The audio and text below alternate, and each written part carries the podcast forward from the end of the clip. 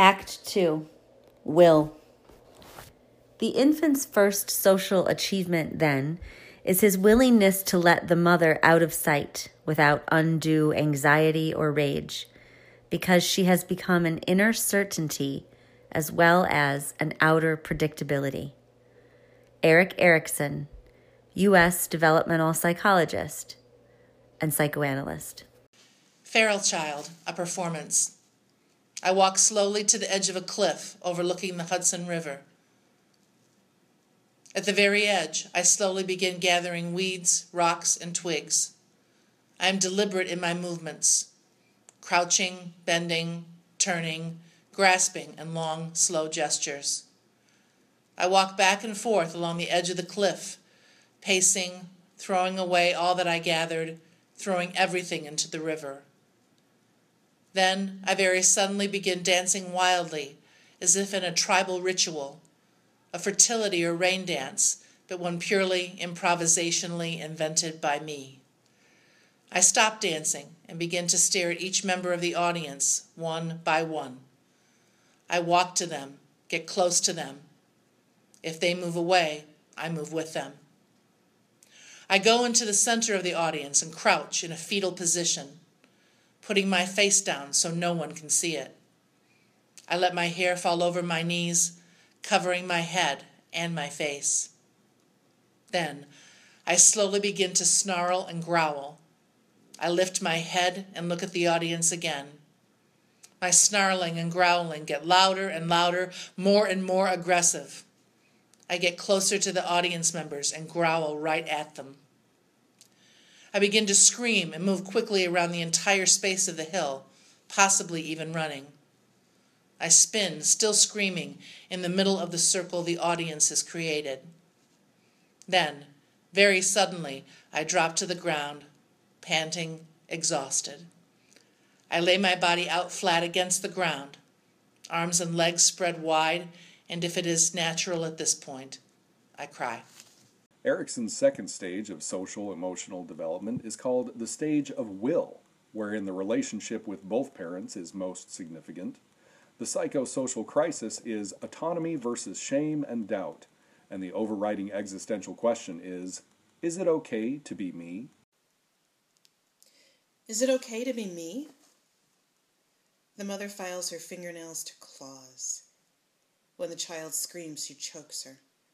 When the child cries, she smacks the table and growls. When the child watches spit fly from the corners of her mouth. The mother hides all the books. She only reads them at night when the child is sleeping. When the child asks for paints, the mother makes her peanut butter, chocolate chip cookies, and tells her to eat. When the child dances, the mother builds a stage, tells her to take off her clothes so that everyone can see what she is. Once, before the husband left, your mother's heart stopped beating over a stove where she was cooking sausage and eggs for your father, who was outside working in the garden. And maybe what really killed her was how her head smacked the cold blue tile of her kitchen floor. And maybe she did not have the will to cook sausage and eggs again for your father. And maybe she willed her own heart to stop because her life was a tomb of disappointments. And then you couldn't stop looking at the way her face spread wide and brown and liquid against the shiny white pillow inside her coffin. You kissed the corpse, and it felt like pressing your lips into a wax statue in Niagara Falls while no one was watching. Now dreams still come to bring her to a full sit while she belly laughs, explaining that she was just pretending. And even in death, you cannot trust her. And now you walk Manhattan with an aimless hope for the husband to bring you back your family and for the mother to never have died at all. Now, in Manhattan, the morning calls out all its dazzling trauma. As the baby grew, her strangeness only increased, as if she were willing herself to be different from the others. But she swore she wasn't. She wished she could be the same. The mother took her to church, taught her to cook, sang to her incessantly, but the gray mottled fuzz that covered the baby's ugly body refused to gleam into brown feathers as the other children's did. The mother did not lose hope. The baby, however, was haunted by a time before the cracking of her egg, when she was surrounded by the familiar scent of thick gray skin like hers, though she could not make sense of this memory. Centipedes. I would busy myself for hours as a child by clawing through the dirt all around Ramona's home, catching toads and centipedes. I collected the centipedes in jars to take back to Marina. Once she procured space in a small gallery in Novi Sad for my work. I clumsily placed 10 mason jars full of dirt and centipedes along the shelf, which was very low on the wall to accommodate my height. When I returned to Ramona, she was beating a boy they called my brother with a wooden spoon for stealing her mason jars. When I returned to Marina the following week, we visited the gallery and I saw all the centipedes had died. Mama. The daughter is the mother. We lived in a ceremony of goodbyes. The mother wants everything for the baby and everything from the baby.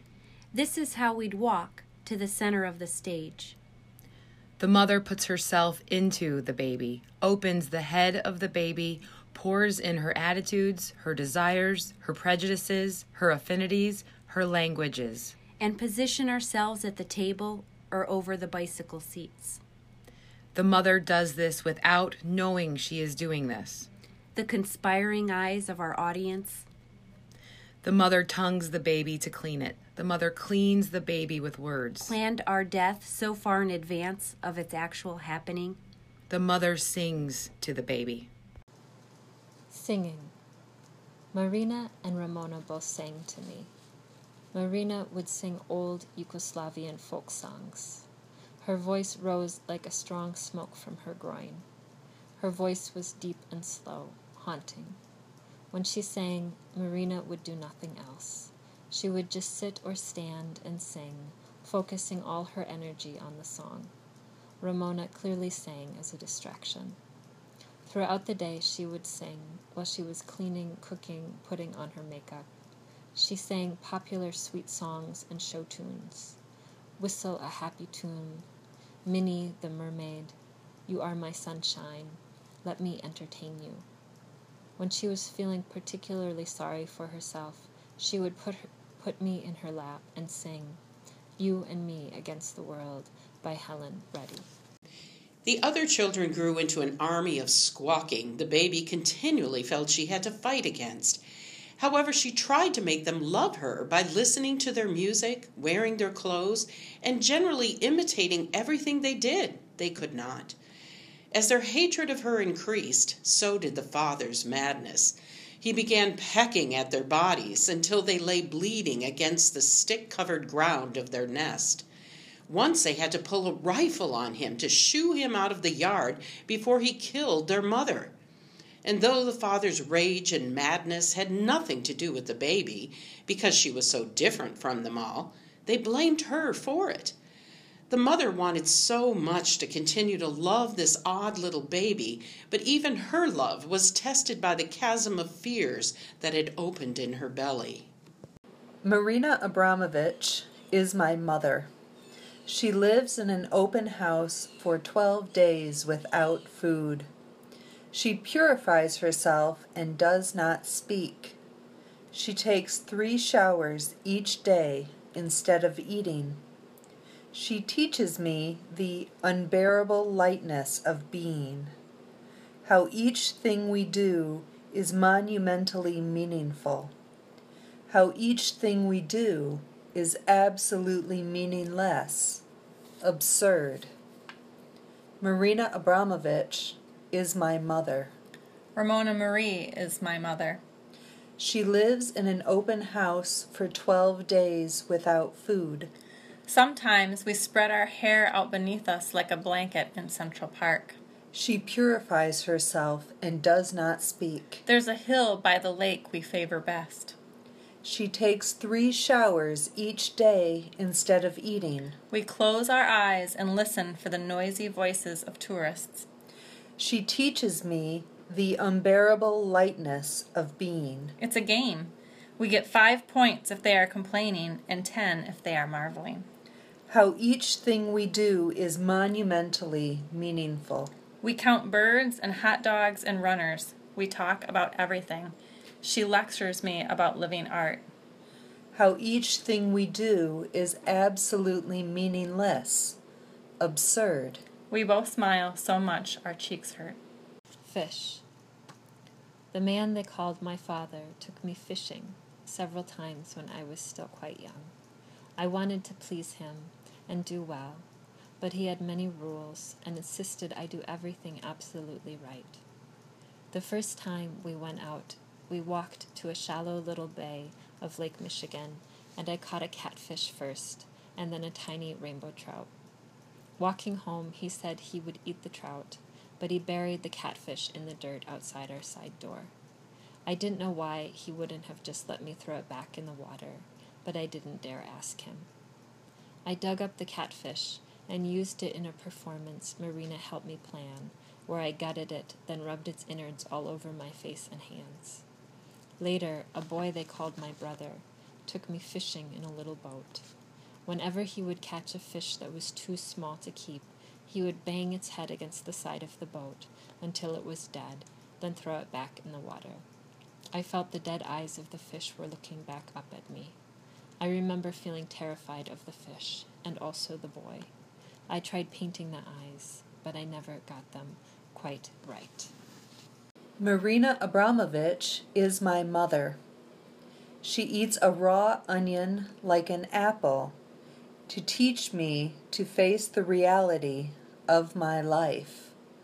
Marina Abramović is my mother. Ramona Marie is my mother. She eats a raw onion like an apple. She's taught me not to trust my fear of anything, especially those things that seem the easiest to be afraid of. When a scorpion crawls over my foot, she tells me to pick it up and put it on my shoulder. When a spider creeps into my bed at night, she tells me to lay it on my pillow right next to my cheek. To teach me to face the reality. When we walk down to the lake in the morning, we cut our feet purposely on the beach grass, so when we reach the water, our blood mixes in the sand. Of my life. Every school of minnows moving around us seems to thank us. Their soft, thin bodies shoot around us in a jagged dance. The baby watched a lot of television to forget these other gleaming brown, black, feathery children with the yellow-brown faces she could never be. And she began to daydream. She remembered a whole world of giant old buildings that crept their tendrils up into a gray sky, gray as her own hard, fuzzy body. She didn't know why she remembered this world, but each time it came to her mind, it flooded her with conflict. Mama. The daughter is the mother. We filled them with repulsion, disgust, adoration, desire. Mama. With songs the baby only understands in dreams. The mother dreams into the baby. The mother tells the baby all of her secrets without believing the baby will understand. Our performances were catastrophic. But the baby understands on a level even deeper than death. They always like it best when we were naked. The mother dreams the death of the baby. We were always only constituents of their desire. Mama. Even as the mother births the baby. No more. The mother knows the baby too will die. Sunset. My mother, Marina, told me the story of her first painting. She wanted to paint a sunset, so her teacher threw a bunch of glue and paint and sand over a canvas and set it on fire and said, "That's sunset." She hung the burnt canvas on the wall, and when she returned to it a month later, it had disintegrated to dust. I saw the same sunset over Lake Michigan countless times in Ramona's arms. She would pretend to blow the sun out like a candle as it went down into the water. I always thought the lake should boil with all that hot sun inside of it. It was a comfort that this same sunset existed in both places. Unfortunately, it was equally ephemeral in both places. Marina Abramović is my mother. She rams ceremonial knives in the spaces between her fingers. She cuts herself again and again. She takes control of pain. She takes control of anger. She will do it herself. No one else can do it to her. Marina Abramović is my mother. Ramona Marie is my mother. She rams ceremonial knives in the spaces between her fingers. She aims an arrow at her heart for me and asks me to hold the bow. I refuse. She cuts herself again and again. We both know it's a joke. We understand each other that way. She takes control of pain. Still, she maintains the gesture is apt. She takes control of anger. From time to time, I hold the slippery handle against my palm to test my strength. She will do it herself. From time to time, she holds the two-sided metal blade to her chest to test her loyalty. No one else can do it to her. We decide to take photographs of this event and have two special lockets made to hold them. We wear them every day for the rest of our lives. The baby loved her mother, this mother that worked so hard to love her despite how awfully ugly and strange she was. But the baby began to wonder if she belonged to this mother at all. She seemed to recall a voice like smoke that wrapped its arms around her and sang a different kind of song. This mother, who tried to love her, her language was so thin. She poured its veneer over the hurt that hung like so many gutted beasts from the ceiling of this nest. The rivers and the locks. Marina and I walked down to the Danube often. So the first time Ramona took me down to the shores of Lake Michigan, I immediately jumped into the water. Somehow, through a labyrinthine path of waterways, I could feel this water connect me to Marina. I felt Marina dip her hands into the Danube, and they somehow pet me. I could never explain it. Some part of me would swim through the rise and fall of locks and tides to be at Marina's side. When I was returned to Ramona again, she wouldn't take me back to the water for a long time. It seemed to terrify her. Marina Abramović is my mother. She repeats, "Art must be beautiful, artist must be beautiful," again and again, while combing and brushing her hair until her scalp bleeds. She makes me wonder who decides what beautiful is. She makes me question what art is. Marina Abramović is my mother. Ramona Marie is my mother. She repeats, "Art must be beautiful, artist must be beautiful," again and again. Each night she braids our hair together so we can sleep like Siamese twins.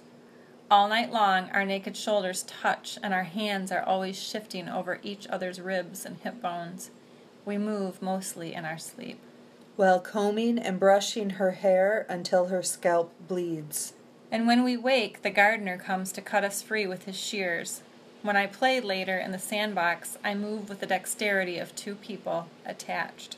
She makes me wonder who decides what beautiful is. She makes me question what art is. After bath, which is always steeped with milk and lavender oil, I lie so still on our big white bed so she can braid us again.